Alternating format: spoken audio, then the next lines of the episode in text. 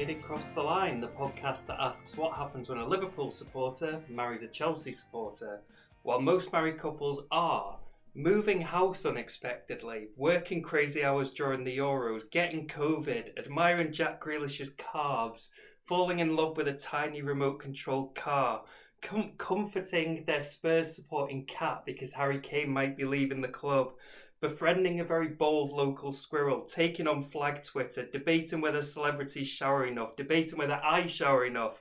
We, we are of course arguing about which of Liverpool or Chelsea will win the Premier League this season, and probably not predicting that Everton will finish in the top six this time. To be honest, um, I'm Alex, the Liverpool fan.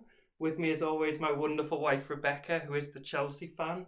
Yes, Hello. hello. it's been so so long. We took the summer off partly because of my job and partly because we really were just very burned out because of I think life circumstance. And then just when we were ready to come back, I got the COVID hmm and I'm still I'm still actually off sick now. I'm still really struggling. Um I can't like get through the day without falling asleep. I was in hospital last week. You wouldn't believe how long it's actually taken us to put together this show Mm. um because we've had to record it in little segments because I've not been able to do even an hour's podcast which is absolutely insane. But at least my cough's kind of gone. Um I am getting better now. I've just got really bad brain fog and I'm really tired. And that is what I'm going to blame any predictions that go very very wrong this time next year on When you forget that, like, Messi's left Barcelona or something, that's when we know the brain fog has really kicked in. that I don't think I could forget No, if we'll- I'm being perfectly honest We'll come on to that one, yeah. One of the many wild stories we'll try and catch up on. Also, I can't believe you didn't mention the small cat in the intro because The small tiny cat who I keep encountering when I go to the shop. So yeah, we have moved house unexpectedly, basically. we now live in suburbia, by the way, though, and it's the most suburban of all suburbia places that you could possibly imagine us living. And guess what? It's I, can I even say this? Guess what it's called? Can I say it's called Watkins Drive? Well, you have now. I, I, have, I know, but I didn't know whether you were going to give me the look that meant stop talking. I'm editing this out because you can't disclose our address. Um, but yes, because we are, of course, the Watkins.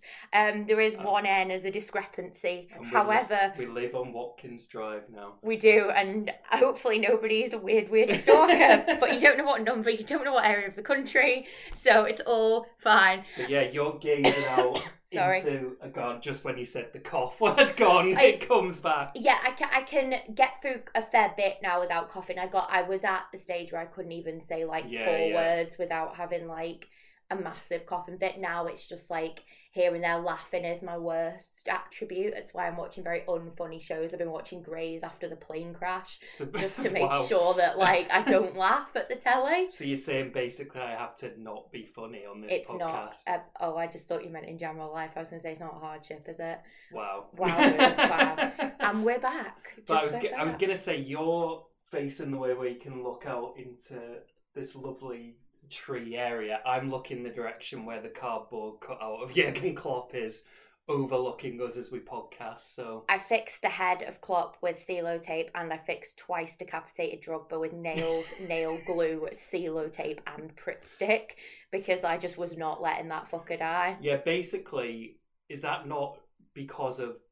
Well, actually, Drogba's Klopp, wasn't because of the move. Klopp died in the move. Klopp also died when I celebrated with He him did. vigorously after the Premier League win. I was going to say, was it both after Champions League wins? But I think Drogba No, it wasn't. It after was your after we lost Champions the- League win. Drogba was fine after we won the Champions League. He wasn't even in the room. He was um, unfortunately put in the bed after we lost the FA Cup final, and both me and Noah got on top of Ah, him. yes. Noah severed him between his hips and his legs. Because about Noah weighs more than the average Cato. That feels like so long ago now. Well, it kind of is in a way because it, it has been a little while since we've recorded, but time still. I know we're kind of out of lockdown now, but it's still very time is still I mean, moving in an odd way. I haven't left the house in I think a month now because I I was in the office that Wednesday, tested positive, hadn't left the house since.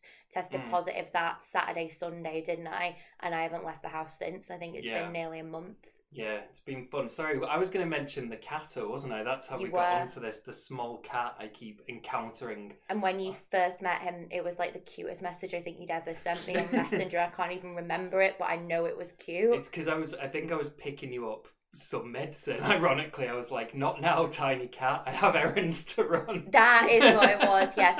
The fact that I can't remember when I technically have an eidetic memory for what I've read should show you where I am with brain fog. But yes, it was not now, Tiny Cato. I have things to do, places to be. But yes, our tiny, slightly larger than that Cato Cato will probably appear shortly. Probably when we mention Harry Kane's probably inevitable transfer that's coming up. To yeah. Noah versus the squirrel has probably been the best bit of suburbia. That and the fact that like we live next to the best couple in the world who are like actually gorgeous and people, um, like actually amazing people. They Mm. gave us like a bottle of wine and stuff when we moved in and a card. And I was having like the shittest time at work. I wasn't away with an activation and I was really struggling mentally. And I got back to the hotel and all I wanted to do was just be at home. And you'd message me a picture of the card and it was like, Welcome to the neighborhood, love John and Yeah. Steve. And I just burst into tears. and I was just like, This is what I needed to see. And then I ordered three takeaways. Didn't eat any of them and just went to bed with like the coldest hotel room ever. yeah, um, suburbia is quite different to living in The city Manchester centre. city centre, right by a bar. But yeah, you've well, you kind of alluded to it there and how much you were working during the Euros and. But mainly England's fault for doing so well, isn't it? Really, that you had to do so much like around Scotland and Wales did me really solid, like really solid, and then got Yeah. fucked so hard by England. It was devastating. Yeah, well, should we? We should start there. I mean, obviously, the Premier League is back this weekend. We're going to get to that and kind of preview that and chat about Liverpool and Chelsea's chances. We'll catch up on the Community Shield as well because it it did happen. It was certainly a game that happened. Can't remember much of it because it was not a thriller. But anyway, I think I Um, fell asleep it wasn't it wasn't great. But how often are they great? To be honest, whenever It's- we win them. there you go. but pretty much it is that as a competition, though, isn't it? It's great if you win it, and who cares if you don't. But yeah, this is our fourth season doing this podcast, you know, which is pretty wild. That is actually incredibly wild. The other wild thing is speaking about cups, it is tonight the Super Cup, which is absolutely wild because we've recorded a fair bit of this um how do you call it podcast after the Community Shield, which by the way had to stop calling itself the Charity Shield. Thank you, Grace Robertson, for letting us know this on Twitter because they gave so little to charity. And as Wow. one commentator said, uh, wait till they find out how little it does for the community, they'll have to change their name again um, probably to the Pep Guardiola Cup. But yeah, we recorded a fair bit of that, and I was like, oh, that'll be fine because we always record the intro last. Whenever Mhm. we're getting something out in segments, we'll always do the intro last. And then I thought, oh, we'll be absolutely fine. And it's taken me so long, again, apologies, Alex, taken me so long to get through a podcast on separate days that tonight is, in fact, the Super Cup. So we will reference that on our next podcast. Yeah. But I am just deeply grateful that Radamel Falcao doesn't exist, although I expect him to just rise from like the dead or something and start playing for one night oh. only because I have deep fear with him and Super Cups. But I think it's very much, isn't it, one of those where getting into the season and it's it's not really counting as as much of a game as you'd usually expect. It's weird also because when Liverpool and Chelsea had the Super Cup, that was a few weeks into the season, Yeah. wasn't it? So it's weird that it's happening before the season this time. Yeah, it is a strange one because I remember when we played Athletic and stuff and got absolutely murdered. I'm pretty sure, but But again, we all remember that one. Thank you. uh, could be wrong, but I thought that was pretty into the season as well. So yeah, it is a bit of a strange one that it's so early. But yeah, we'll chat about that on on the next show and just Yeah. do a little bit of a roundup there anyway. Absolutely. But shall we um move back on to, as you said, the Euros and England fucking me over? Euros, yeah. So it didn't come home. Uh, it went to Rome, as we know. But we all had a lot of fun, didn't we? it was worth the cough. I don't care. We had fun. We made lots of memories along the way. Um, Euro 2020, aka Euro 2021, never quite got over that branding. But I know you didn't have the greatest time because you were working so much and stuff like that. But as a tournament, actually really enjoyable and far better than I think it had any right to actually be because we spoke about it so much going into it because of the nature of how the season had be had been the season before getting delayed and everything Mm. like that, how much football these players had actually played. The fact that the games were as entertaining as they were w- was pretty mad. I thought like it was really good. I feel like you are a better place to chat about that than me, and for a number of reasons. One, you're always more invested in international tournaments Mm. than I am. I think they're garbage. Two, I barely saw any of it because I was so busy working through it and I was approving content. I was Mm. doing X, Y, and Z. I was running actual activations in the latter stages. So I wasn't actually able to watch most of the football, which was kind of a real shame and a bit of a almost like a bit of a deal breaker for me, I think, because I was like quite disappointed, especially after Italy Spain, that I really rarely, Yeah. like barely seen a lot of that game um and then you, you don't have time to go back and watch it really do you because you've you've already like missed so much and then there's another game and another day and yeah. Oh, it was. It's always relentless. Those tournaments. the the only thing I would take from it is I remember opening game when I actually wasn't working and the first thing I said and I think it was the first thing you said Mm. and I never ever wavered from it throughout the tournament was Italy going to win this Yeah. and they're going to win it quite comprehensively and yeah. even as England progressed and stuff it was for me anyway always going to be Italy just knowing that little bit more just being that little bit better. Um from the final obviously disgusted at the abuse that certain players got. I think there is a certain level of blame that Sarah, gareth southgate needs to be taken here um for putting certain players up for penalties yeah. I Particularly think- Saka. Like. yeah, I know they volunteered, but as a manager, you've got to be strong enough at times to kind of say no. Yeah. Um, and I think it when you come to penalties, it's it's a whole pie chart. It's not just one slither, i.e., a player saying they want to take it. It's what happens if they miss. Are they strong enough mentally to take one really anyway? Could a certain other player cope slightly better, or should we be thinking about what's going to happen? And if if it was me, I certainly wouldn't have subjected them to that. I yeah.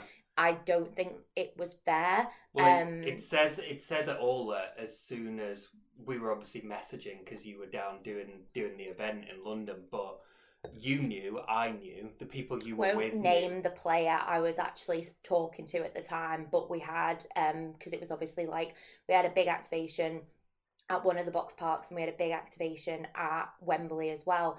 Um, with with obviously people going to the game, but I I got a few ex footballers down as well as part of our kind of talent, and I was speaking to one of them, and the first thing I said was, I am already frightened about what the Daily Mail Yeah. are going to do Well, it was, right now. and you know, it wasn't actually in the end the tabloids. It was just you know racists, unfortunately. But we knew, like, as soon as it was those three players who missed, what was about to happen, Yeah. and it's.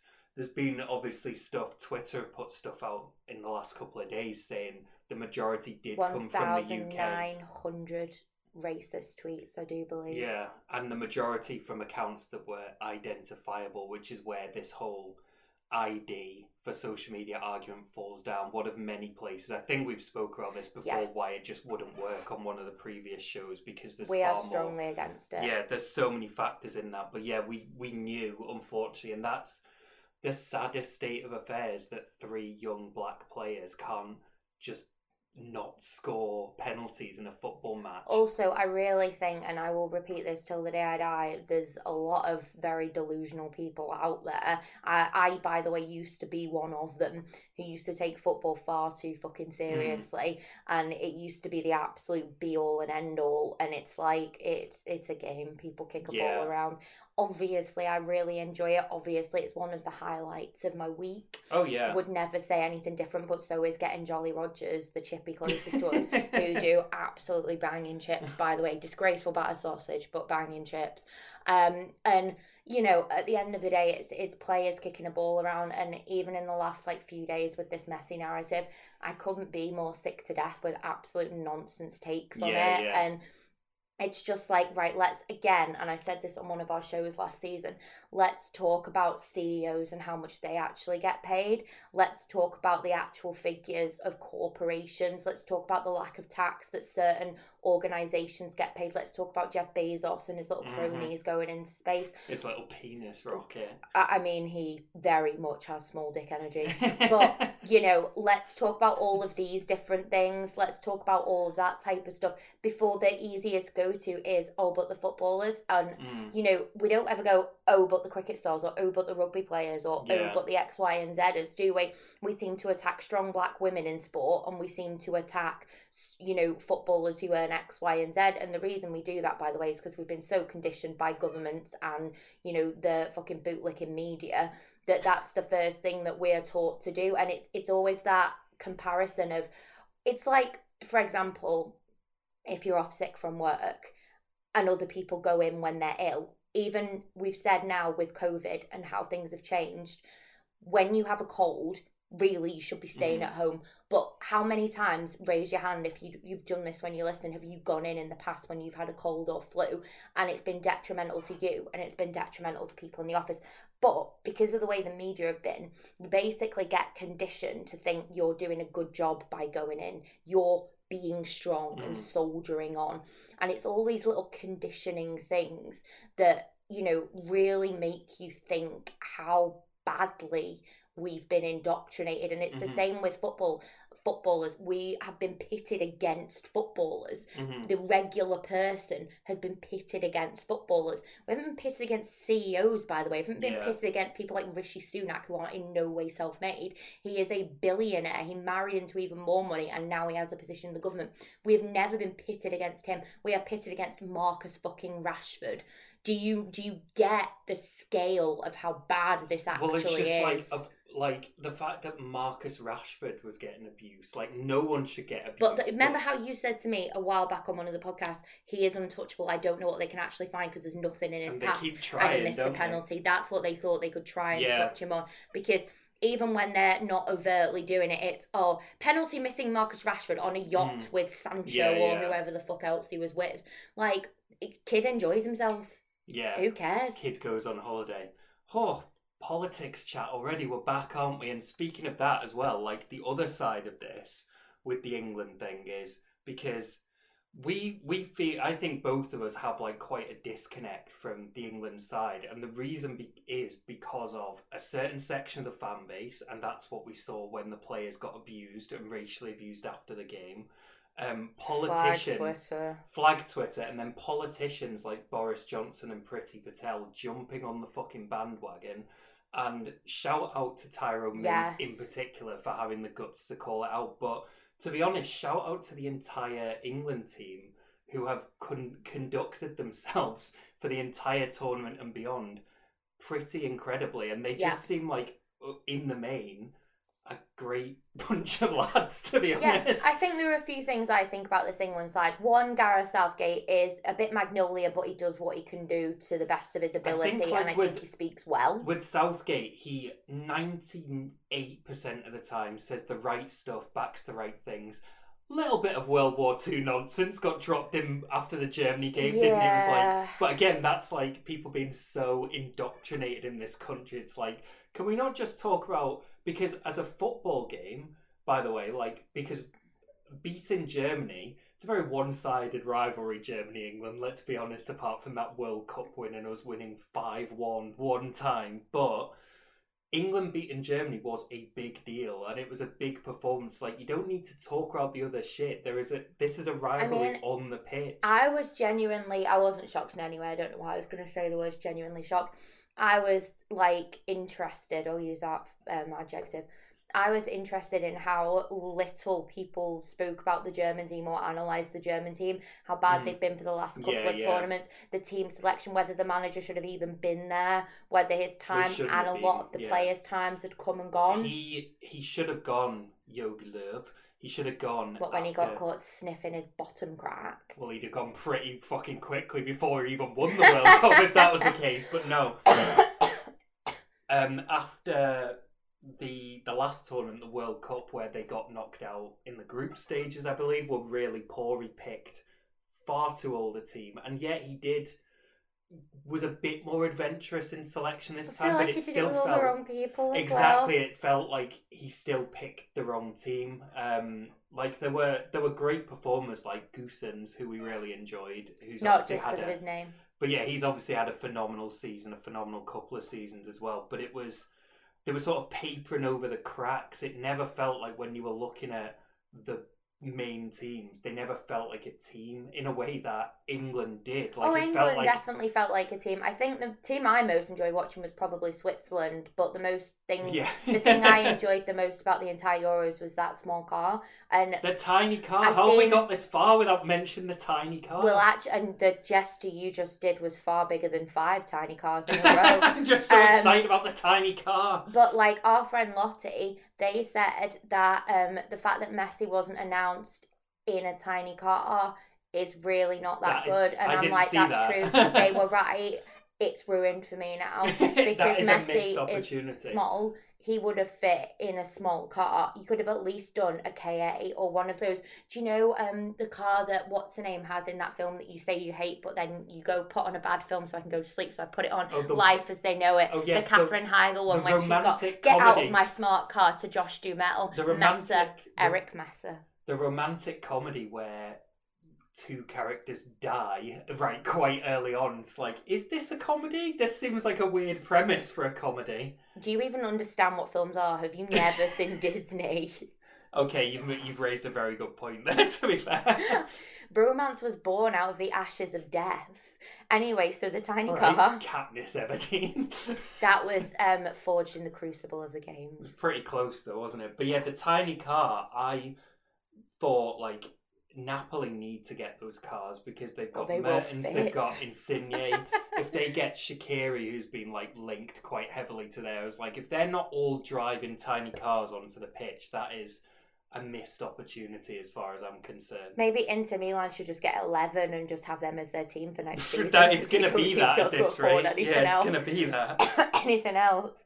But yeah, um, I thought England as a team, obviously Jordan Henderson is the captain. Um, England as a team he is the did, true captain. did really, really well. But yeah, so Clear they- progression as well. that's what I was gonna say. Like there are so many elements that surround the team that we just wind us up basically. But the team on the pitch, they were they were entertaining. They were a good team. They are exciting players, and you know they are like we say they are players who are standing up for the right things. Henderson, like wearing rainbow laces, Yep. all of them taking the His knee speech before the today game. or whenever it was on Uh, taking the knee it Yeah. was yeah yeah i'm saying we're going to continue to do it no it's it's basically like it is against racism there's never been anything else basically stop believing the shit the right-wing tabloids feed you and that was the the thing with like certain conservative politicians shall we say and certain right-wing commentators who then had a go at these players and tried to turn people against them for taking the knee again against racism, by the way, is why they're doing it. And then as soon as they get to, you know, quarterfinal, semi final, final, they then want to do their faux patriotic England first bullshit and try and act like they've been supporting them all along, which in that way it couldn't have blown up in those right wingers' faces more. The fact that, you know, this team did so well while continuing to Oh yeah. make take a stand, take a knee um, Take against racism, you know, keep keep their morals as well. and I think that's and never really waver important. from it. Yeah, and by the way, we forget even somebody like Hendo, by the way, who's like considered like in inverted commas old and seasoned. Mm. Yeah, he's he's really not old. It even when you're like Mm. 35, by the way, 40, it's very hard to find like your voice Yeah. and to stand up to by the way, how many people sit in like family circumstances and feel really fucking uncomfortable about what's said and still just like leave it being said because they don't know what to say, or they don't want to stand up to people. Henderson is standing up to an entire country Mm. and still doing it, and all those other Yeah, players are. Henderson, Rashford, like Tyrone Mings calling out Priti Patel Mings is was great. incredible. Like, yeah, Also, then all the kind of rebuttals from the right wing loonies who were saying, but you have to understand it's not the actual footballers who write these replies. It's like, oh my Yeah, god, go and fuck yourself in and of itself in is is racist when they're like trying to claim Rashford couldn't be that eloquent in a reply and stuff like that. It's like we know what you're implying and we know what stereotypes you're drawing on. Um, yeah, we are we are back. Like we are fully in the politics and anti-racism chat already. Um, is this a football show or is this a political show? I think people know it falls somewhere in between the two. But yeah, in terms of other stuff from the tournament, like you, you mentioned the top, like Italy, pretty much from game one, we were like, they look like the favourites because they were, you know, so fluid in attack in a way, you know, people hadn't, I don't think people really clocked quite how good they were. You know, they were exciting, re- fluid, and then backed up by the defensive solidity of having Yeah. Chiellini, of 100%. having Bonucci, of having these really. Donnarumma had a stunning He really did. Um, ended up winning play of the tournament, I think, which I was like maybe it got them slightly through like harsh. two penalty shootouts. Yeah.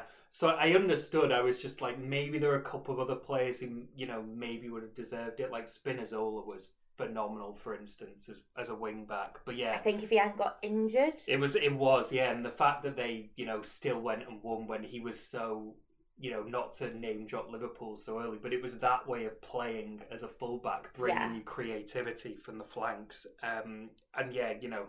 Chiellini, who just appears to be fucking ageless and shithousery to the max against Saka in the final.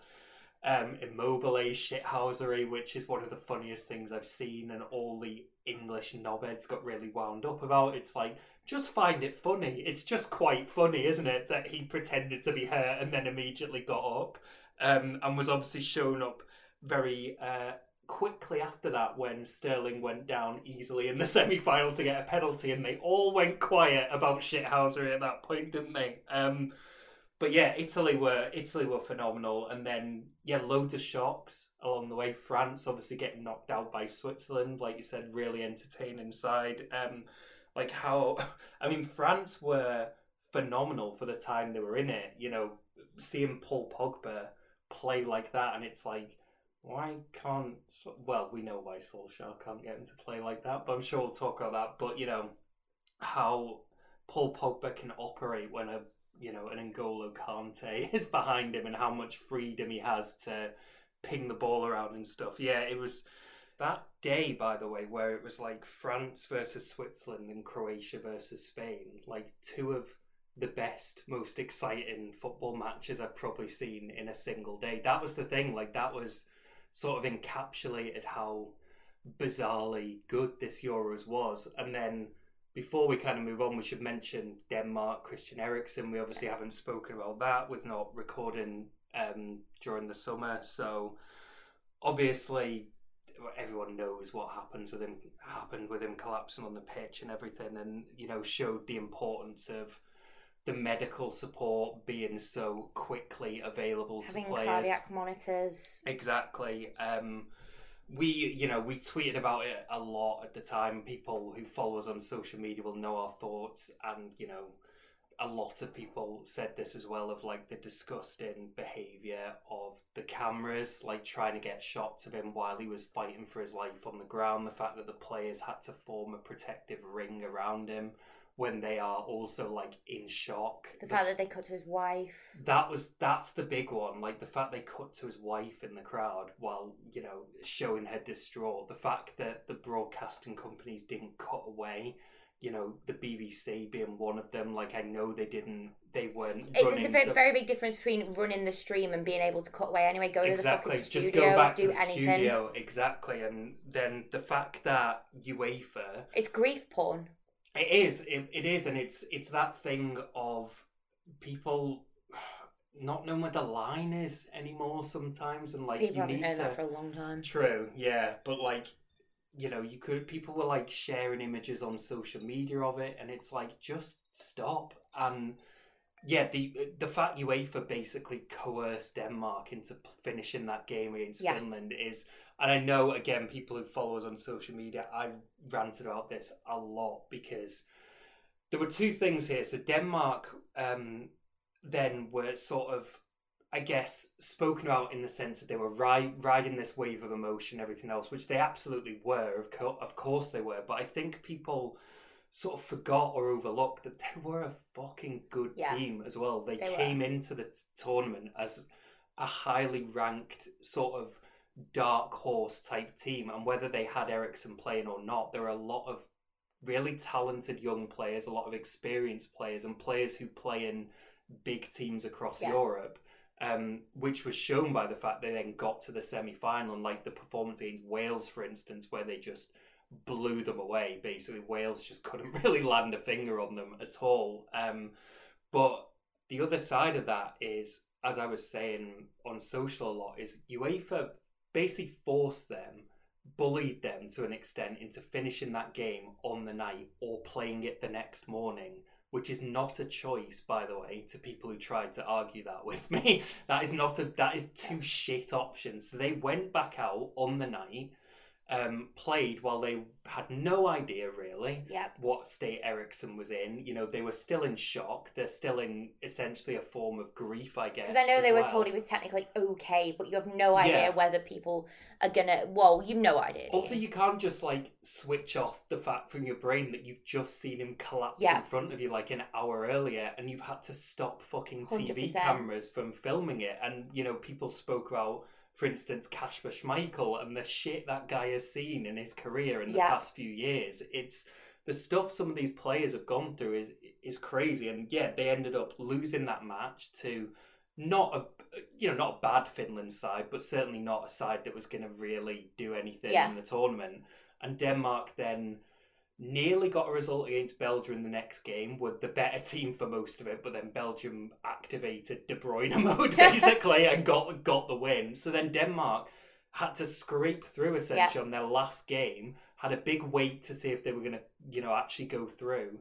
And the tournament was nearly robbed of one of the best teams, one of the most exciting teams throughout because UEFA couldn't just fucking not be UEFA for It's one also day. that it affects where they finished, who they played, Yeah. what their path was.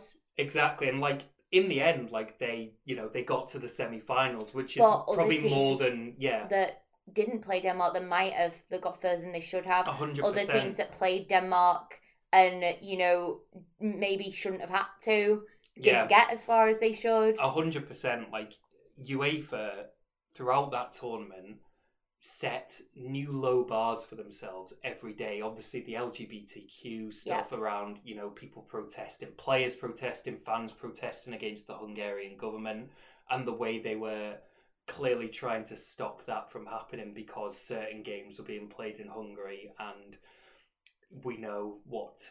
It's money. It's money, well, yeah, of basically. course it it's. It money. always is. Um, so yeah, UEFA, and there there were about three other things they did that I can't even remember now. They were just terrible for the entire tournament. UEFA from, let's face it, an organisation we don't exactly fucking respect to begin No, with. exactly. But again, goes back to the Super League stuff. UEFA were not the good guys. They've never been the good guys. Neither were. PSG, by the way. No, of course not. But like, well, yeah, that's just you know football as a whole being being what it is nowadays. nonce, is eh? it? unfortunately, yeah.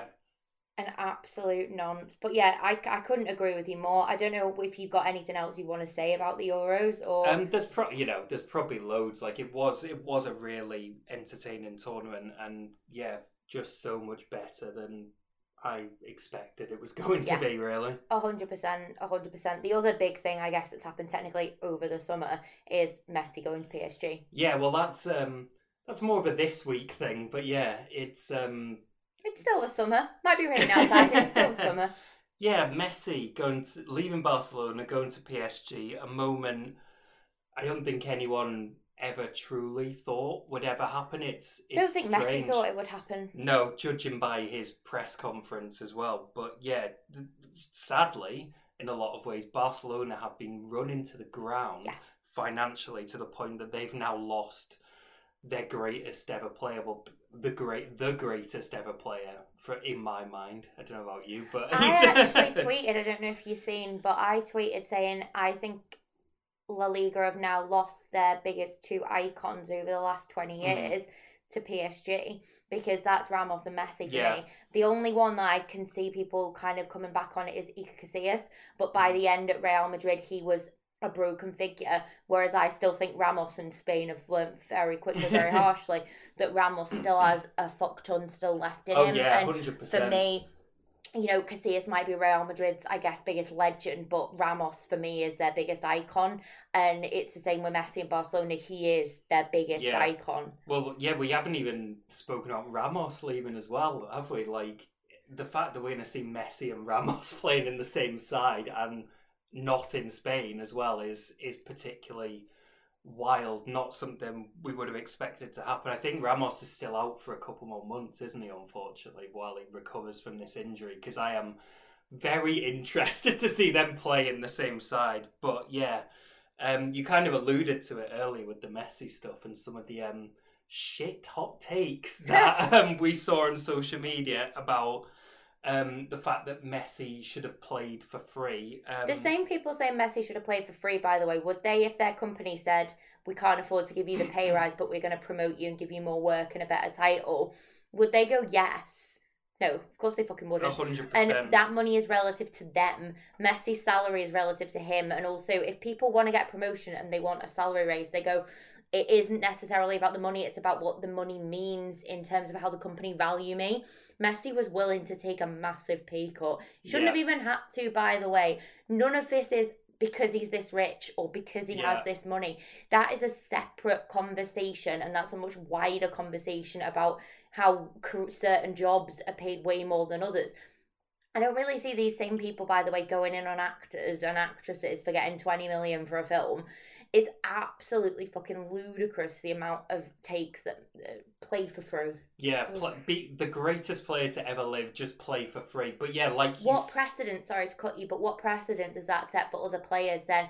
Then they're having to play Mhm. for free. It's like the takes that came from Scarlett Johansson suing Disney. She isn't necessarily just doing that for her, she's doing that for every young and underfunded actor and actress who have come like you know before and after her who can then take whatever precedent she gets legally and use that to help themselves sometimes people don't just do things for themselves if messi played for free where does the line get drawn Well, yeah, a- hundred percent. And like you said, he did offer to take a big reduction in wages, and I think he probably would have gone lower than that if he could. But um, first of all, Spanish law says you can't. Like Yeah. you literally cannot pay someone fifty percent or less of what they were previously earning. So again, this is Barcelona's fault because of contract nonsense that they fucked up.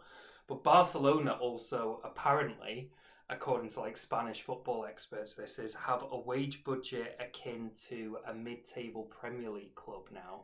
So basically, their wage budget, I think it was said, is half of Man City's now. So they couldn't, you know, even if he did play for free, it wouldn't have brought down their wage bill enough to where they could no because actually they've still got register. people like Griezmann and Dembele exactly, and no one... but they've just signed like Memphis and Aguero as well they're not going to be on peanuts I mean, Aguero's fuming about this whole situation. It's the only reason he went there was to play with Messi, and No, now he can't. will have been Yeah, but yeah, no one's asking those players to take pay cuts. Why don't all the players take pay cuts so that Messi? You know, it's there's those takes are just so just it's just a surface level, not seeing kind of the bigger picture and the details because you know Messi Messi loves that club. Like you can say what you want about Oh, Messi. yeah, of course. He, well he stayed through the I guess latter end of his prime yeah, he should have left when he knew ago. he should have gone and he Yeah. stayed and he still would have stayed even though it would have conflicted with his ambitions. I just Mhm. think it's always funny isn't it? Because it's always the same people who have the shit hot takes. Oh yeah. even in the footballing world it's always the same people who And that, have by the the- shit hot takes. They probably say the same about us though by Oh the yeah, way. That's like shit hot takes, not shit hot takes. yeah comments are two different important things. guys comments are Um, important But on that as well, like the other argument I'm seeing is like, oh, he's only gone to PSG because of the money. Um, we spoke about this off mic quite a bit the other night. Um, so just wanted to bring the chat on the mics. Um, because people are PSG have obviously skewed football massively, as of Man City, and obviously they are the richest club in mm. football at the moment. So yes, they can offer him loads of money and they can offer him a massive contract, but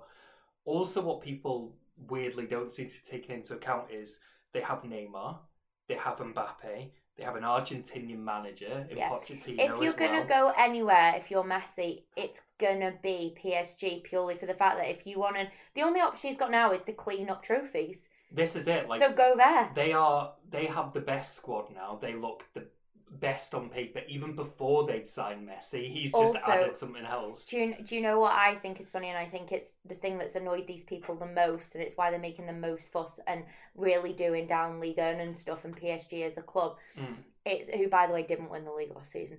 Um, Which is also why they've yeah, hammered so many of these signings. it's because there's always been this assumption because it's yet again English arrogance. Highlight bold red font italics squared.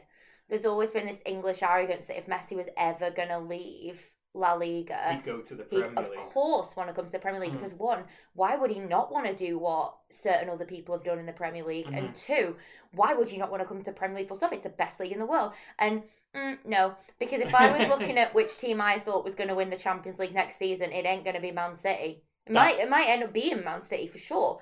That they're never not a contender. Oh yeah, But paper, if I was PSG, Messi, I'd be like, I can go to PSG, I can play with now the best front three in the world, and Sergio Ramos, and Gini Wijnaldum, and Mm. Donnarumma. Or I can be left on the bench for the Champions League final come on for the last 10 minutes because Pep's on a fucking another normal one with his. Peaky Blinders gif that the club have specially made on their Twitter. Like, Oh, that- get to fucking real. that fucking meme was was something else. But Their yeah. social media needs to be saccoed quicko. But honestly, it's it's just wild how the arrogance and that again is why people are so angry that he's gone to PSG. It's because they're like, but we had a God given right to see him in the Premier League. Um, n- no, Susan five seven four three two one. No, we didn't. But yeah, the the signings they've made, like I say, even before they brought in Messi, like Ramos, Wijnaldum, Hakimi, Donnarumma, like that is a statement of intent, and they are on paper the favourites to win the Champions League. They certainly fucking are now that they've got Lionel Messi there. And but as I said, like where else can he feasibly go? We were talking this through of I He- think. Are you going to say about Grealish? Because I think the fact that Man City signed Grealish, because you've always said to me, haven't you, that if, and I agree, if Messi came to Premier League, he'd have to play further back, right? And he'd have to Potentially, be more of like a playmakery type person. I, d- I don't know if he, he wouldn't have to do that immediately, but definitely as he gets older, he's going to move further and further back into the I don't want to be midfield. that nonce, but the pace of the Premier League as well, and the way you do get booted up in the air and not as much time on the ball. I do think that if I was bringing Messi to the Premier League, I want him to play almost a Mason Mount role. Mhm. And Well, I think that might be what he ends up doing at PSG as well. Right, and if you've just spent a hundred million on Jack Grealish, can you have Jack Grealish Mm. and Mason Mount in the same team?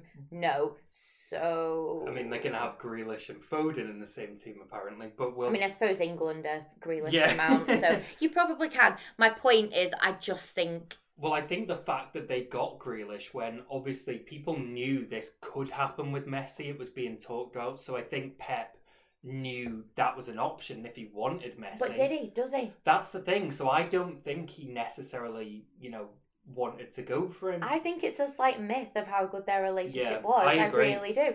I don't think Messi had an amazing relationship with him. Yes, of course, it was better than his relationship with Enrique, but him and Enrique were both winners and they learned what they needed to do Mm. Yeah. to make that, you know, it was on a preface at one point, wasn't it? It was really on the turning edge, but they learnt what they needed to do to make that happen. And I think that his relationship with Pep wasn't in any way as close as people say. It's not a Mm. father and son relationship. I think also like, I, look, I could be wrong here, but I think he might look at Man City and what they, the way they have been in the Champions League, and think, well, that's the less attractive option as well. Like this, is what I was saying when people go, no, it's just for the money. To me, even that aside, the only two options for him were PSG and Man City because he's not going to go anywhere else in Spain out of respect for Barcelona. Bundesliga is not really attractive. I don't think Serie A is attractive to him. So you're looking then at Liga, and he's not going to go anywhere but PSG. And in the Premier League, he's not going to go to, I don't think, Liverpool, Chelsea, Man United, because Liverpool, Chelsea, I don't think he's the biggest fan of our clubs, to be honest, for what we've done to them in the past. I don't know maps well at all, but Where's this going? but the other thing I would think is I'm assuming because his family are very, very tight, aren't they? Mhm. But he does have very young kiddies who are very settled in school and stuff. I'm His kids who did not give a shit about his press conference, which was enjoyable. uh, well, mommy's crying, Yeah. daddy's crying, kid on phone. Messy it was Mateo, wasn't it? um, They, I seen one of Mateo and one of the younger one.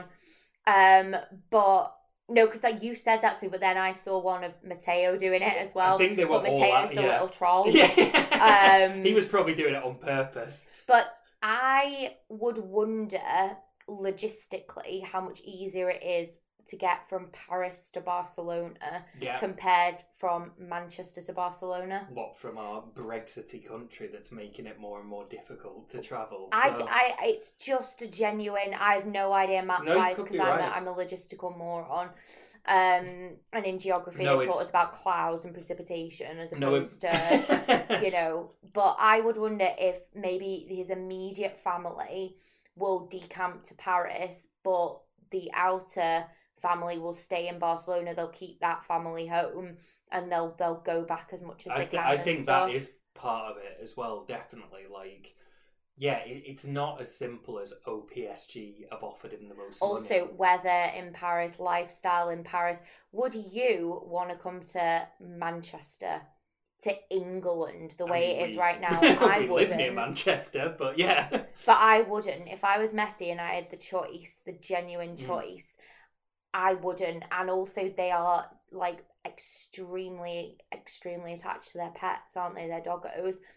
I know you could still, because you're Lionel Messi, get them in the UK and stuff, and I don't think all those Brexity things have kicked in yet. But Mhm. even little considerations like that, yeah. I bet you can just stick them in a car or a plane and get them over to Paris without much hadoofa. Mm. But every time you want to take them back with you to Barcelona, is it more Hadoofa? I don't know from Manchester. I feel like it probably is. So there are all logistical things, Brexity things. You know, our country right now is a cesspool of nonsense and flags, and I just don't think that's attractive to people that think outside of shagging a poppy for nine months out of the year. It's just, you know, that's my personal opinion anyway. No, I think there are far there's far more at play here than oh they just offered Messi the most money. Like he has ultimately the best chance of winning trophies and winning the Champions League again there, and yeah, all this other stuff we've spoken about around it. And yeah, the, hot take here. I think PSG might be quite good this season. Um, like like we say, the signings they brought in across the pitch, but Messi, Neymar, Mbappe maybe Di Maria thrown in there as well, depending on how Poch wants to set them up. I don't by- think it's anything to do with Poch. I think it's all to do with Messi's PTSD from Argentina. Higuain will be popping up like, fancy getting the band back together. Messi's like, oh fuck, should have gone Man City.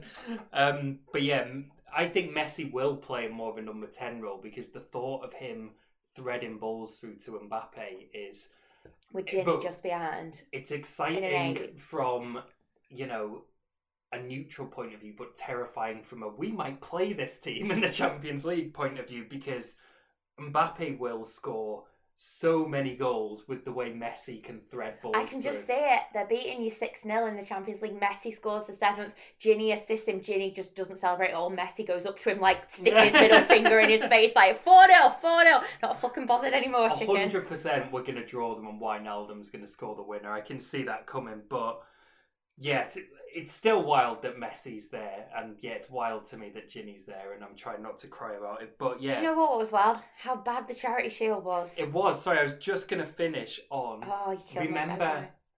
Huh? You killed my segue. Sorry. You murdered it dead. I was gonna say, um, remember when Pochettino was being linked with a move back to Spurs two months ago? I do. now he's going to be managing Lionel Messi, so I bet he's glad he stuck around. Fucking hell.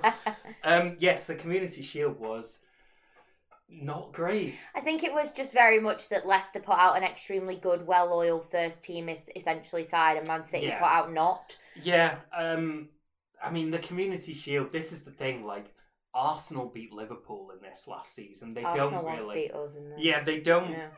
It's great if you win it, and certainly City don't have bang on about it when they win it and get quadruples in inverted commas. But No other team does that. yeah, but suddenly this wasn't important to them, which is weird how that shifted. But that is the sign of being a football fan. Ultimately, it's great if you win it. You don't really care if you don't. It's ultim- It is ultimately like a showcase game. Um, obviously, if you missed it somehow, Leicester won one 0 Um, Leicester FA Cup winners, obviously Man City Premier League winners. Um, Pep got his first booking, got the first booking of the season, which I found very enjoyable, mouthing off at the ref. I just love the way whatever Pep does, Jose does better because he just got yeeted right off That- and Roma ended with eight God, players. Yeah, half the team went off as well. Yeah, that was very I like. feel like, by the way, Mourinho and Roma is very much like you know when you're trying to simmer a sauce, but you put your convection oven onto nine and everything's going fucking everywhere.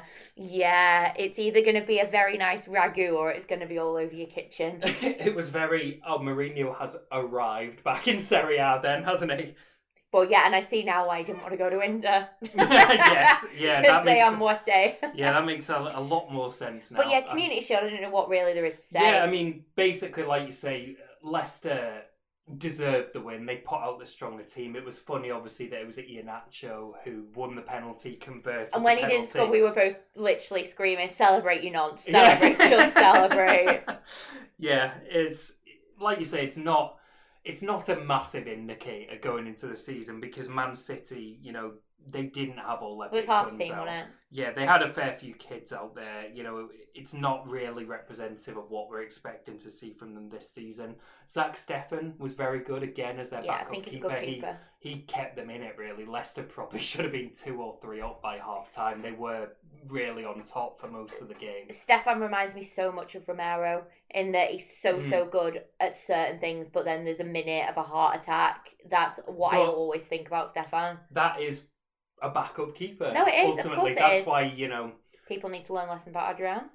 Yeah, but people need to remember what a backup keeper is. Um, yeah, d- talking points in the game. Obviously, outside of Leicester, yeah, we're we're probably expecting them to be quite good this season. Um, Man City, we've mentioned Grealish a bunch. He's obviously signed. We saw flashes of him. I still am concerned Pep is going to coach all the fun stuff out of Jack Grealish, but we'll see. I love the way you're concerned. I'm like, I couldn't give less of a thought. Well, I'm I not. don't care about Greenland. No, I mean, his it, obviously his cards are magnificent, and most of my Euros experience was people following people on Twitter who are very funny, and I don't normally follow football, just thirsting over Jack Grealish because he's he How certainly can you seems to thirst over Jack Grealish I when there think- are certain other players in the team? Also against Italy as well. I like, think you hello, Emerson. I think you are in the minority. No, on I this like one. a man, not a himbo, though. to be He's- quite honest. He's such a himbo. God bless him. Also, Jack I'll never Grealish. forget when he tried to, you know, get in his fucking Range Rover, absolutely wasted six ways to Sunday with one pink fluffy slipper on. so I've never been able to take him quite as seriously since then, to be quite honest. Um, but yeah, don't come at me about Grealish when Emerson Palmieri is on the fucking opposing team. Jesus Christ in a bucket. Euros winner. Do you know what I'll say? People that like Grealish liked Legolas in Lord of the Rings. People that don't liked Aragorn. And, well, yeah, I know who ended up king. Anyway, moving on. Shall we do season preview? Sorry, can I say one last thing on this game? You seem to hate my little link. Because I want to get this out now, basically. And probably to give, I think, Liverpool and Chelsea fans some hope ahead of the season that because Man City are, you know, they were head and shoulders above everyone else last season, and people are obviously They're always going to be. yeah, well, people are, I guess, concerned about them again going into this season, and obviously the fact they've they've signed Grealish and everything else might be signing Kane. It's looking more and more likely. That DM position still does not look good to me, and Fernandinho in that game was getting rings run around him by the Well, the they've younger ruined Ake as well, which is disappointing. Well, yeah, yeah. Ultimately, like sadly, Ake made the error for the penalty. But you've said like Ake should be played in DM. That's an option for them. But Pep doesn't seem to want to do it. If he doesn't like how Ake plays out from the back because he thinks he's too slow, he's not going to like how he sprays Exactly. from the DM position. Um, I see why Rodri didn't survive under Shola yeah. because he just isn't that good. well, he. The thing is, he is a good passing midfielder. but he's not a defensive midfielder for for me. And I think when you look at him compared to N'Golo Kante and Fabinho and players like that who That's are so, harsh. but that that's what they are competing with. They are That's like if you said to me, if you look at you compared to Jennifer Lopez, I'm like, well, seems a bit mean, but all right. You're the most beautiful woman Stop in being the a world nonce. to me. Stop being a nonce. Also, it should be person. Anyway. um, but that's those are the DMs who are they're the direct rivals. So you know that's the DMs. That no, I get what you're saying. That is a weak spot. I still think you can slice through them like cheese and hot butter. And But- while I think they might win the league, they don't really concern me. but this this is the thing. I'm trying to like give people hope that they do still have an Achilles heel in there somewhere because Fernandinho's legs are going. Rodri and eh, Rodri isn't strong enough in that position for me. Gundogan's not a DM, even though Pep insists on Also, playing him you in there. plonk Gundogan as a DM, he's taking away his best quality anyway, which is the goals. Really, Exactly. I just love that their what they think their strongest asset is is also their biggest weakness, and that is bold fraud. Anyway, shall we do yeah. the season preview? Yes, they do have an Achilles heel. Um, shall we start with Liverpool and we'll chat through our clubs, Liverpool and Chelsea. But Liverpool, um, Who's is who's? Not even sure after last season. Maybe Wow. I'm a Liverpool fan. I, I knew you in that Champions League final, holding my hand, squeezing that hand. Was it hatred of Man City or love of Chelsea? Je ne sais pas. um, hatred of Man City and love of you, I think, is what it was. Yes, I feel like Lottie was much the same. Yeah. Anton was just like, give me the wine. I just need the Yeah. wine. He had an experience as not really a football fan, but he enjoyed the drinking and the atmosphere. Um, yes, Liverpool. So promising pre-season. Obviously, Robertson's minor ankle injury aside, but him only being out for four to six weeks felt like something to fucking celebrate after because Yeah. everyone saw it was like he's probably going to be out for the season now, isn't he? So the fact there was just a minor, you know, ligament damage is is promising. Tsimikas has been really, really good in pre-season. Looks like he's had that season to bed in, so not too concerned about him stepping in and doing the job at left back. I feel Um, like when new players go to Liverpool, they're like bulbs, and they need to just bed in to the pot. And eventually, after like nine months, they do bloom and flower. oh, someone's got into gardening. Now we've got a garden.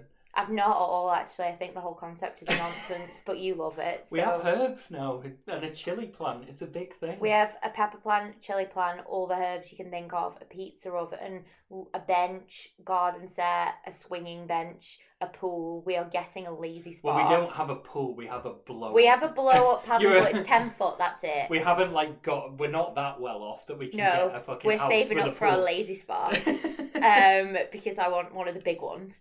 But um, yes, we yeah, have. you and fucking pool weather, by the way, which is a, just the most heard phrase from the last few weeks. Anytime the sun has come out, I've had coronavirus and I've been 37 degrees. Pool fair. weather in a heat wave has been my best friend. It's fair, but yeah, that blow up pool was quite the purchase because yeah, over I my so over my birthday weekend, sat in that in the sun, So very did.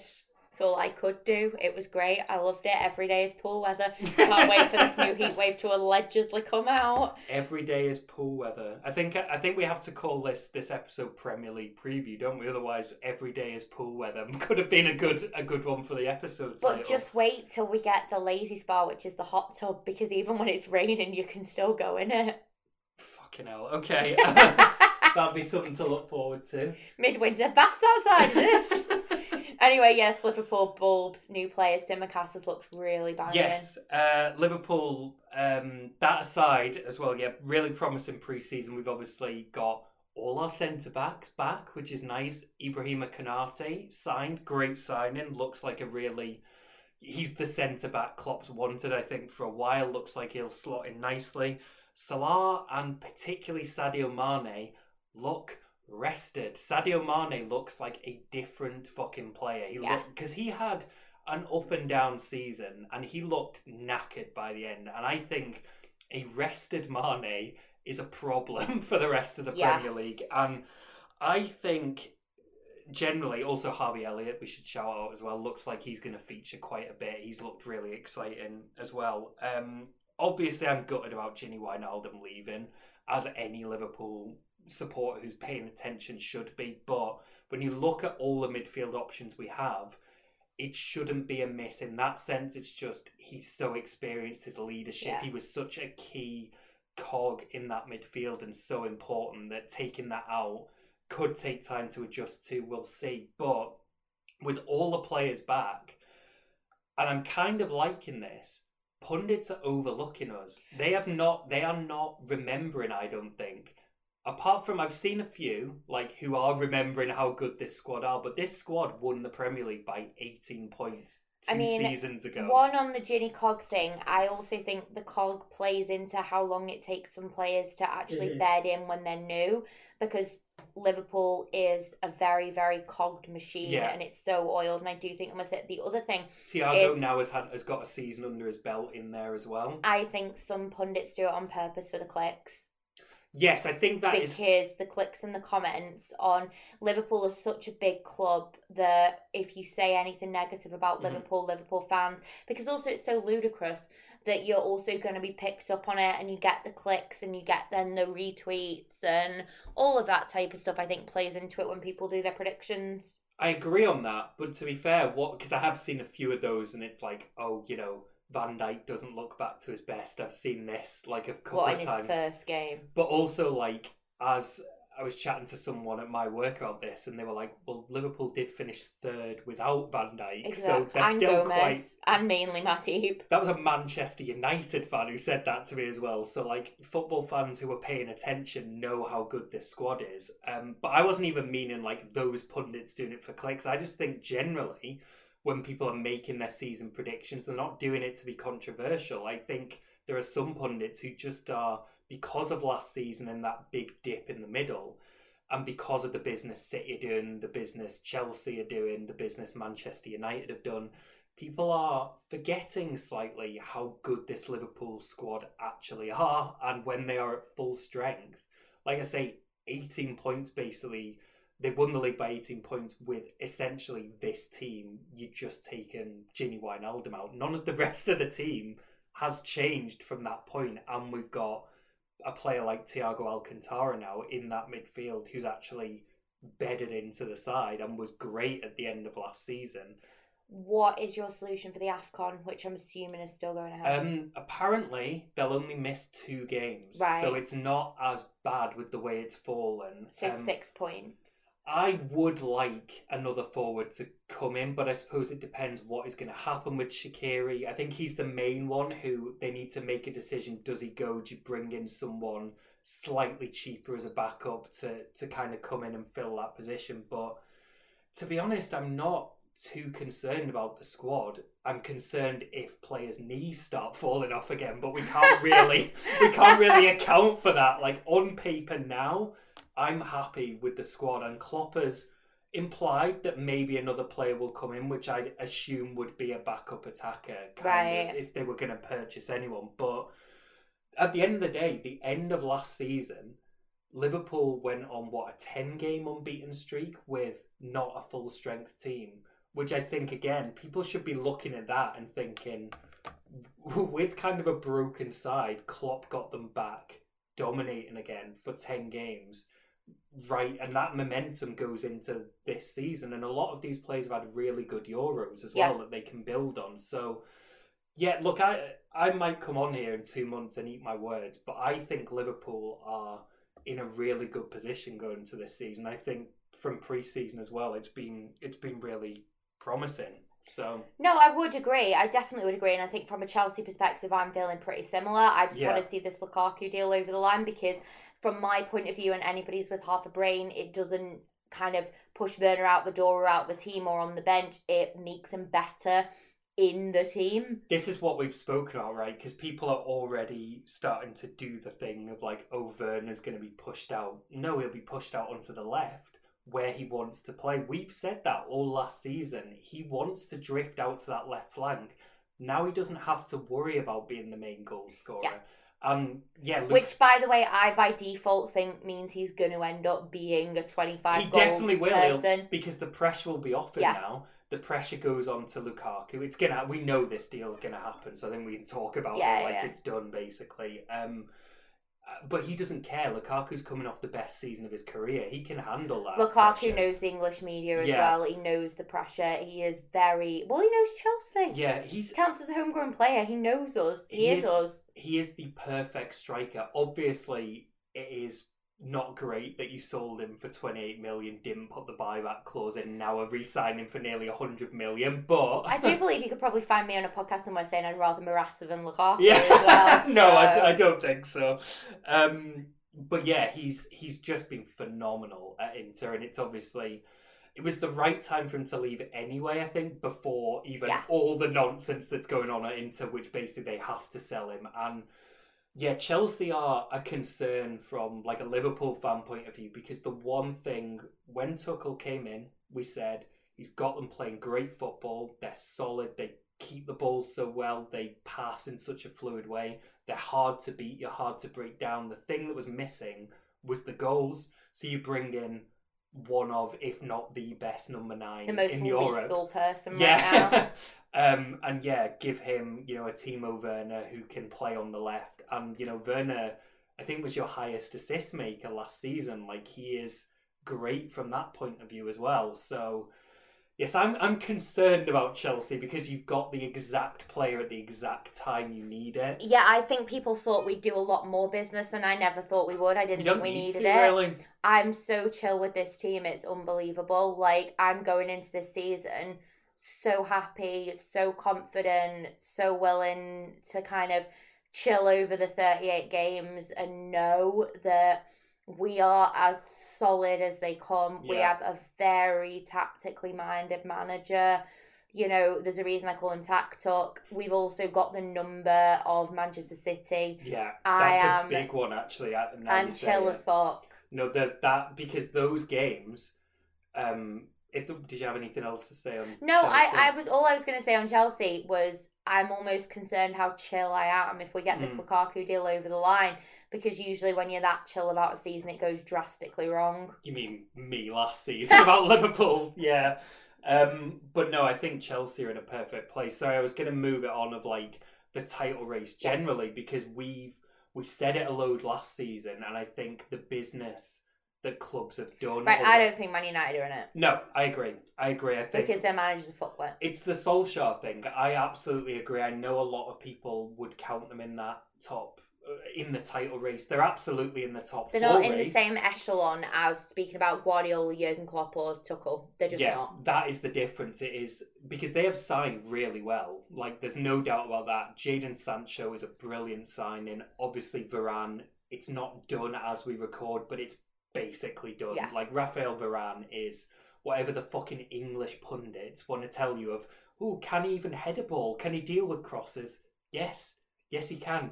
And also, he's coped with Lionel Messi for how many seasons? I think Yeah. Chris Wood at Burnley will be fine, lads. Can't Don't worry Wood about score him. a hat trick by the way now.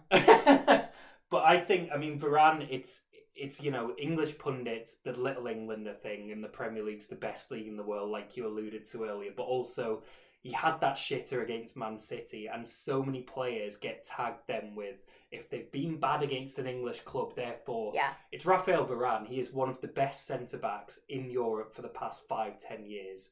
Simple as that. It is a for that as a player, he is a great signing.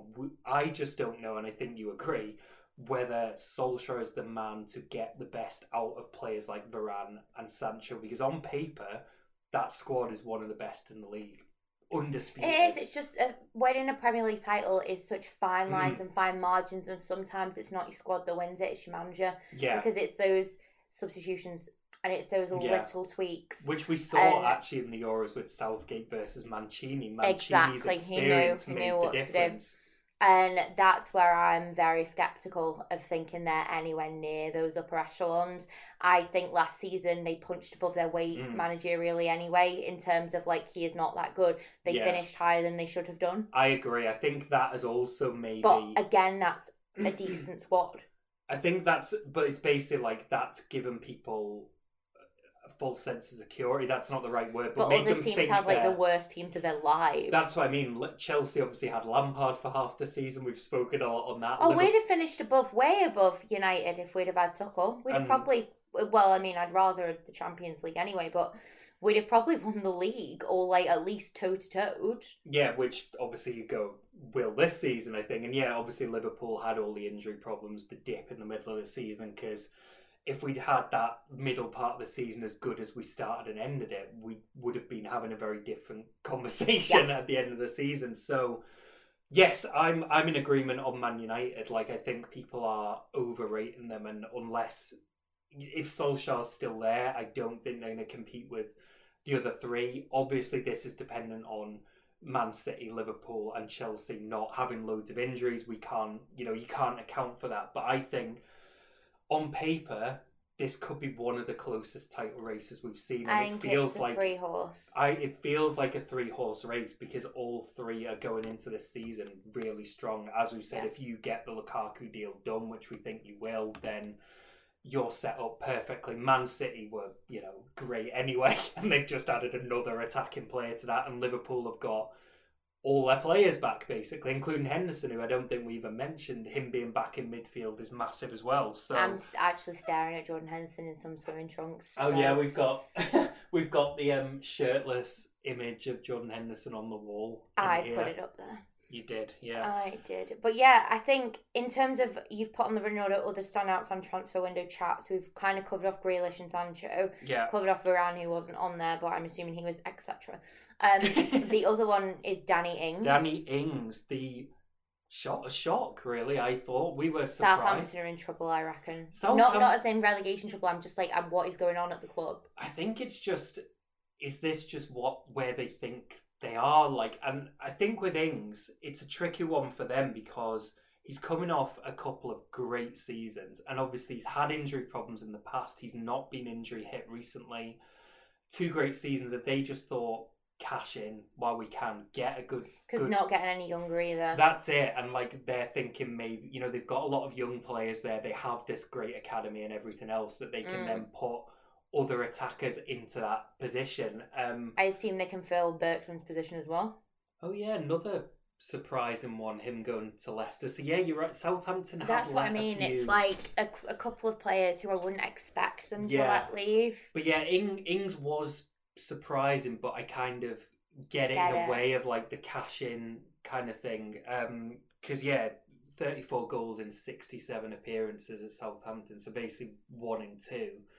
Um, so for Villa, yeah, it's like a great sign. It's a statement of intent as well. I think when obviously oh, yeah. they've obviously just got an absolute influx of cash from the Grealish sale, but also you know fans aren't pleased that Grealish is gone because well, he is a Villa going to be, are he's, they? But he's their star. Like so, signing Ings now is a statement of intent on what that they do want to kick on because they they had a great season last season no, they did, and I'm not saying they didn't. I actually, well, I'm not going to get too far into predictions, but I feel like they're going to be absolutely fine again. Um, yes, Grealish was huge for them, but they got everything they possibly could the longer they left it without selling him, the more his value I think would have depreciated as well. That is the ultimate so cashing in when exactly. Can, yeah. So you've got to go on this high of the Euros. What do you mm. gamble mm. on that he's going to help England win the World Cup?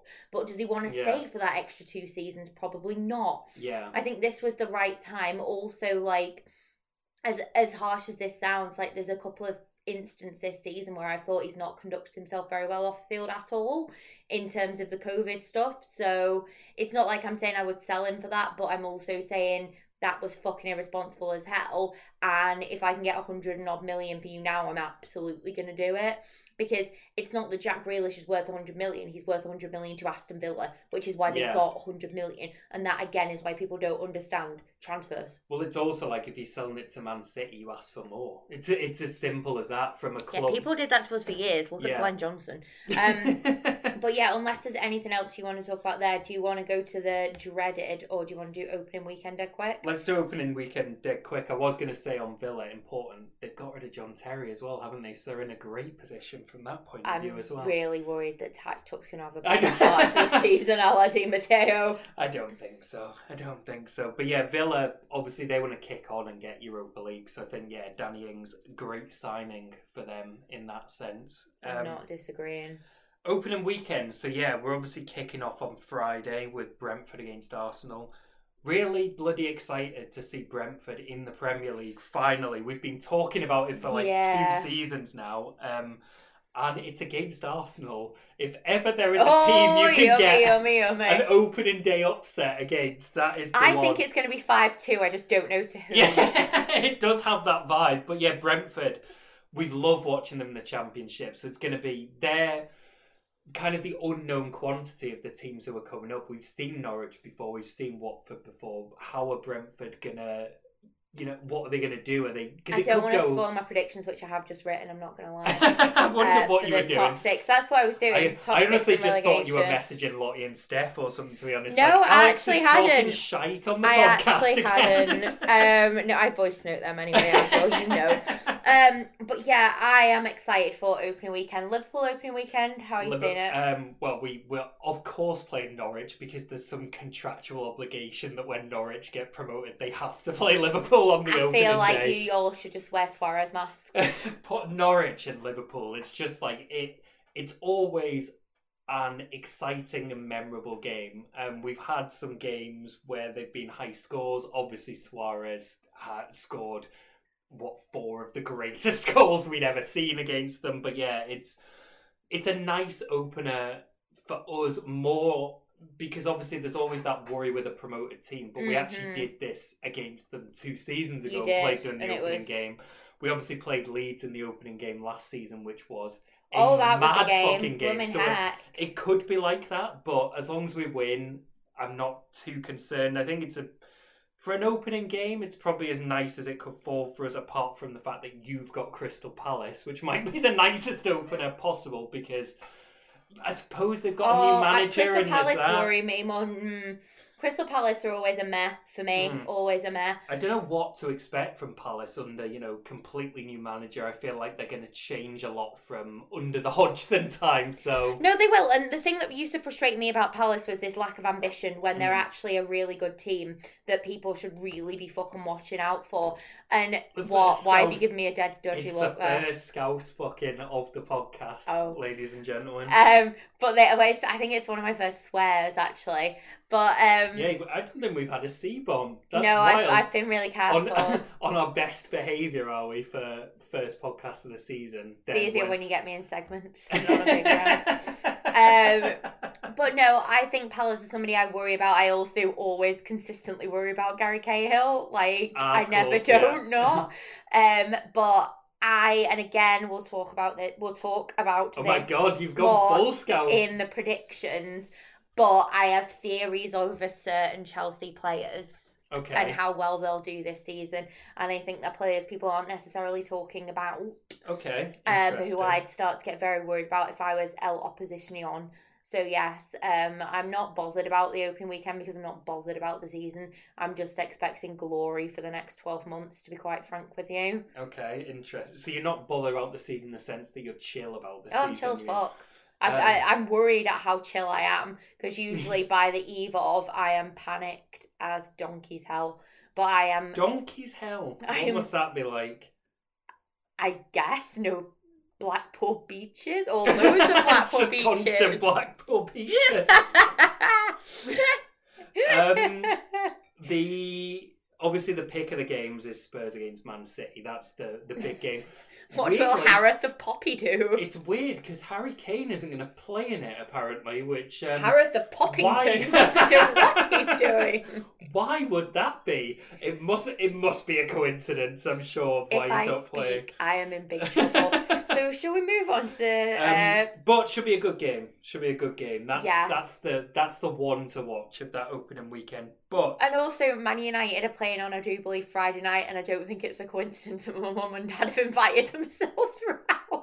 no, I think that I think they might be Saturday. Oh, I thought they were the Friday I think kickoff. Friday is Who's Arsenal, Friday? Arsenal Brentford is Friday. Oh Lord! So I've completely misunderstood the situation. Oh my God! Do they actually just want to see us? God, imagine. How utterly wild! Imagine. My mum um, was like, I've seen your dad said in your bins you drink box Pinot. We'll bring one. Sorry, in our bin. Yeah, yeah, yeah. That's what I said. I was like, that's really creepy, but yeah, bring one. That's what we like. Your dad's been okay. But my dad rooting takes our bins, bins. away, doesn't he? So The four recycling. Bins. It's very system, difficult in suburbia still, to do it correctly. So my parents come up and take them away for us.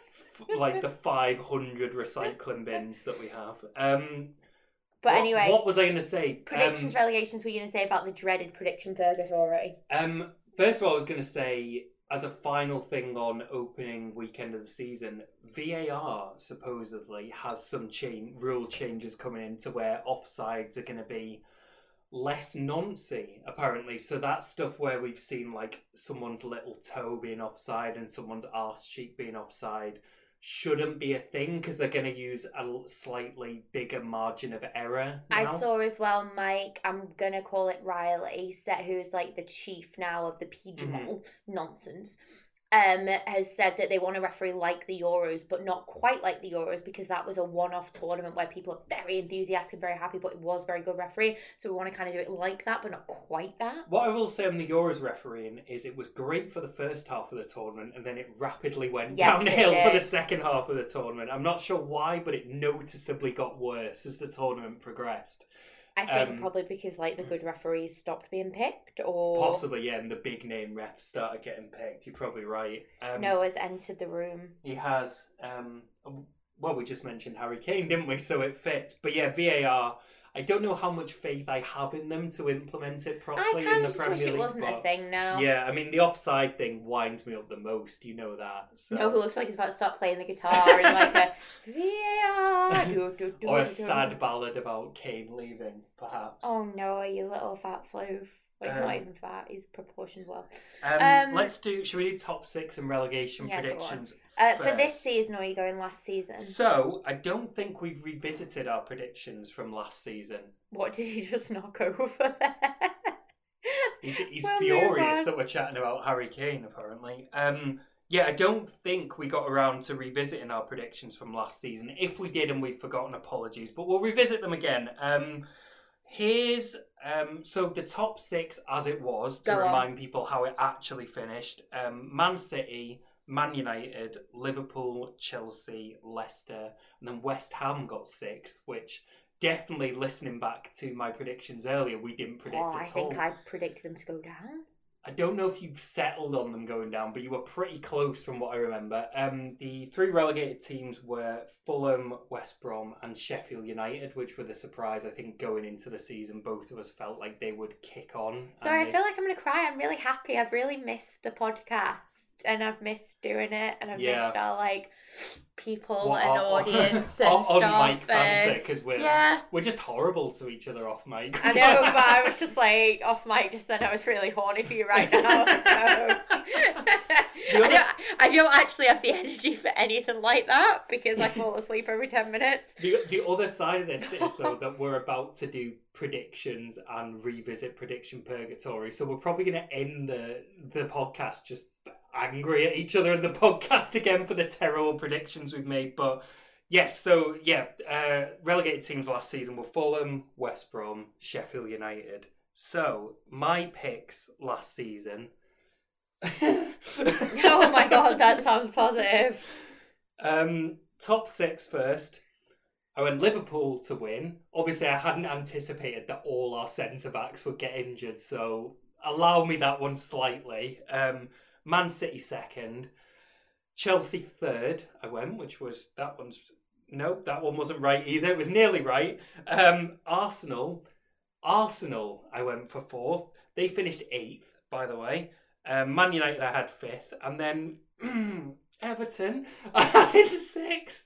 I had Everton in sixth. By the way, do you know what we haven't mentioned? Ancelotti fucking off back to Real Madrid. That's hilarious. Um, the Ev, the Ev, we I don't think either of us are picking them for top six this season because Well, I didn't last season because I got fucked over the season What you, before. on, what were your top six? Remind us. Liverpool, Man City, nobody. Chelsea, What was your third? Come Arsenal. on. It was Ars- Sorry, it was Arsenal. Third, you went for Arsenal. I went third. Liverpool, Man City, Arsenal, Chelsea, Tottenham, Man United. Why did we think Arsenal were going to be so good? I have real faith. Yeah, I think you convinced me as well I that they were going to. And be now better. people are saying things like "Over is finished and Well, we're I mean, done. I don't. then I don't think they're getting near either of our top six. Oh god, predictions no, this they know. time, I, they? I So- forgot they existed. I'm not Yeah. even gonna lie to you.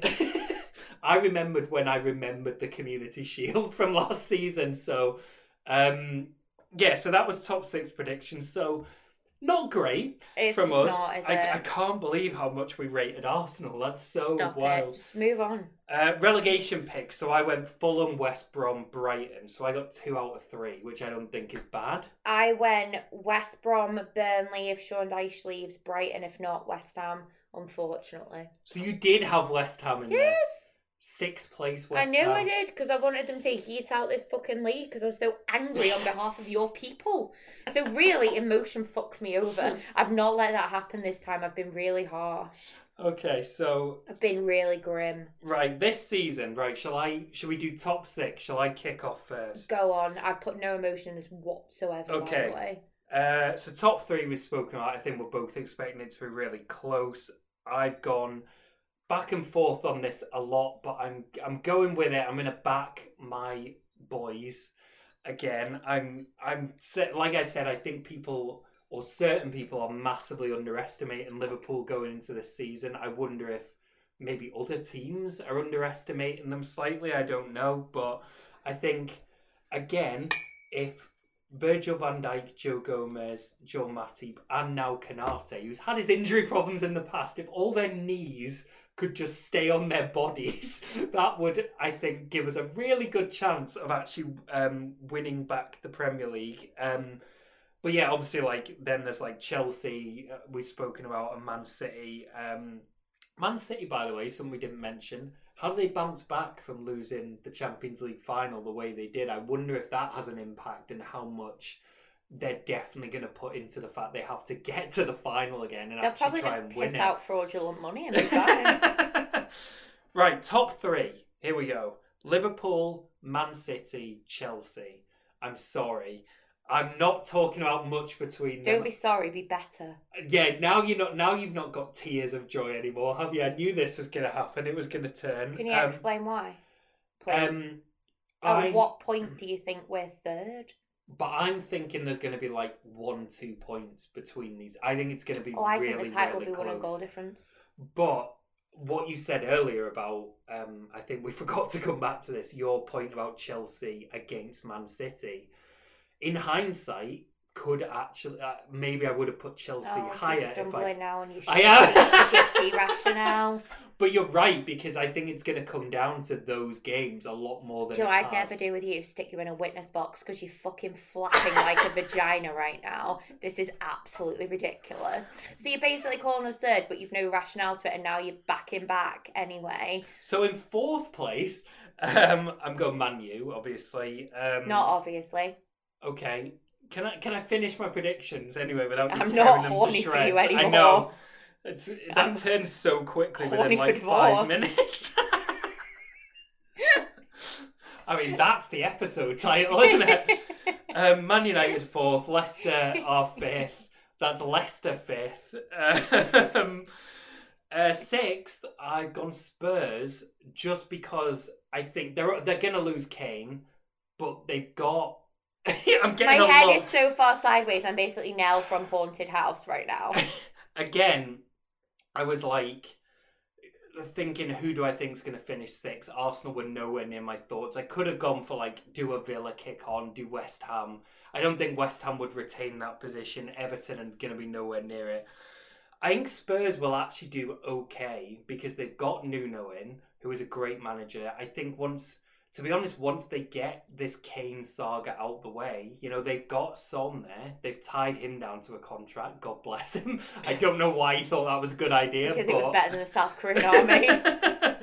but yeah, I don't think they're gonna fucking threaten the top four. But I think in what will probably be a fairly contested like battle for fifth, fourth, fifth, sixth, I would think I could see Spurs being the bottom. I think pack. Nuno's tactics are interested in how they're going to mesh and marry with Spurs. Should I do mine? Please do.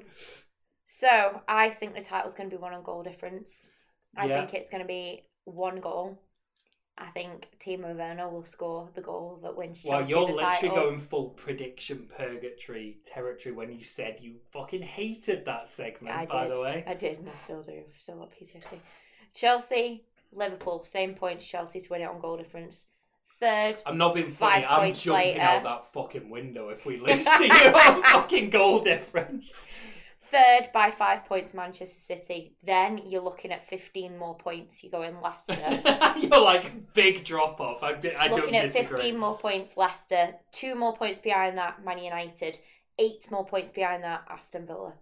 So you're saying Villa? Like I did. I really fucking fancy Villa. Just so you're so on the scouse fuckings now. Despite thinking Liverpool aren't going to win the league, what does what I does that say I would say? not in any way be surprised if you did. I have to say, I I wrestled with head and heart there. It's that top three.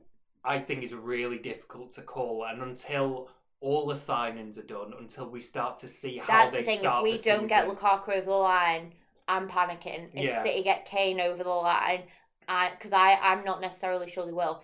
I would look at things a little bit differently. Mm. yeah, I, I, don't think you're gonna get anybody else over line. I just think those. I think it'll be. I'll, I think if I'm honest, it'll be two points you drop during the Afcon. I think you'll get a draw and a win, and I think it'll That be that AFCON draw thing that might can- fuck you up. You're right though. That has to be a consideration as well. I mean, on the Kane thing and City, he he would be perfect for them and what they need, particularly how he now operates as more of a like a false nine in certain Well, that's ways. like- Mourinho's brilliant. It is, and Pep Pep's gonna- Guardiola a Pep's fucking gonna extra bloody- inch, innit? He's gonna bloody profit the extra inch. Did you just say? Yes, I Pep's did. extra inch. Relegation, shall we? Um, sorry, I was gonna say. Kane improves them, but how much does he improve them? That's the thing, and I still think that DM position is an You interesting think one. Ka- Kane's going to score more than Aguero? Mm-mm. I think look, Kane is Kane is less injury prone than Aguero. that's the other Mm. thing, but yeah, Kane will slot in perfectly. Yes, it, then City are, but City are terrifying now. That's I don't what I mean. think like- that's what I mean. It's like like Kane is not a better goal scorer than Aguero. Kane is not less Mhm. injury prone than Aguero. I think he's more Mm. injury prone than Aguero. But I think So- it's that thing they can get Grealish and Kane in, but they can only improve in those areas so much. And yeah, that will give them, you know, they'll they'll bang in loads of goals, but they haven't. I can put Nutella instead of Reese's Pieces on my vagina. It doesn't mean it's any less or more appealing, does it? It's just swapping out like for like. So relegation. We're really in the fucking yeah. end game now. Relegation. So I've gone for uh, Watford, Norwich, and then for my sins, after I got fucking mocked for it incessantly in pre in a previous season, but I'm saying Burnley again. I'm going for it because I think Burnley, you know, they they they did flirt with it last season. They did actually flirt with it. I think basically because I've gone for two of the three promoted Mm. teams. Brentford. I know I'm kind of going heart over head in a lot of ways here, but I think they could go either way. They could just come up because they've people might not know how to kind of respond to them. That kind of Got thing of you. them coming up, not like Leeds because I think Leeds were ready made when they came up, but like uh, the way Hull started when You're they came basically saying Brentford might be a pot noodle if you put the right amount of hot water in. So the amount I put in, basically. Oh, fuck off. but yeah, I'm. They could go either way in how they do in the Premier League, and I'm just I'm just thinking maybe they go and just finish maybe mid table even, and just you know surprise people in that sense. Norwich, I did go back and forth on as well because they've obviously had that season under Farke in the Premier League. It's just have they? I think they've kept enough. I think they've kept enough. Definitely, the fact that they're coming back with Cantwell, Pukki, That's uh, what I Tim mean. Tim Krul as Same well. like, manager. same manager who's done the league before. I think I'm just, moron. I'm just like they had so many issues with not being compact enough, and I'm like, have will he have got rid of those issues? Because going forward, they were great when they played in the Premier League, and I'm sure they will be again. But it's no good, obviously, if you can see they'll load of goals alright. as well. Looking at them last season, I think they'll be alright. All right. Well, what? Who have you gone for then? Burnley, Watford, Brentford slash So Brighton. You've got Burnley as well. Yeah, I've got. I think they're We've both got. So now we're like, fucked. right, relegation candidates Burnley. If anyone fucking tweets It's me this time, four years, I'm never letting this go. But yeah, Burnley, Watford, yes. Then Brentford slash Brighton is mine. If I'm honest, I Yeah, think Brighton- Brentford are going to struggle. I don't. I think Norwich will be all right. I think that they've kept enough people and personnel. I think they've learned that lesson. I might be horrifically wrong, but I think Brentford might struggle because Yeah, like I used to think Brentford were the perfect team to come up actually, and then they lost Ollie Watkins, and They have lost a couple of players. I now. think they might get pillaged a bit in winter if they're having an all right season as well, which then might impact them. Yeah, possibly. Um, yeah, we'll have to see. I I do think it could go either way, but you're right. Like they have lost certain players, But that's my that's my feeling anyway. but I, I love that we're just pretty solid on Burnley, just not having done enough, and maybe they've outstayed their welcome. They have for a long time. For a long Yeah. time, Ben Mee can go somewhere better, but the rest of them, bye bye. Um, but yeah, Brighton's an interesting one because I feel like every season, well, we never quite know what to expect from Brighton because they play lovely football. I also feel But- like they kind of outstay their welcome though.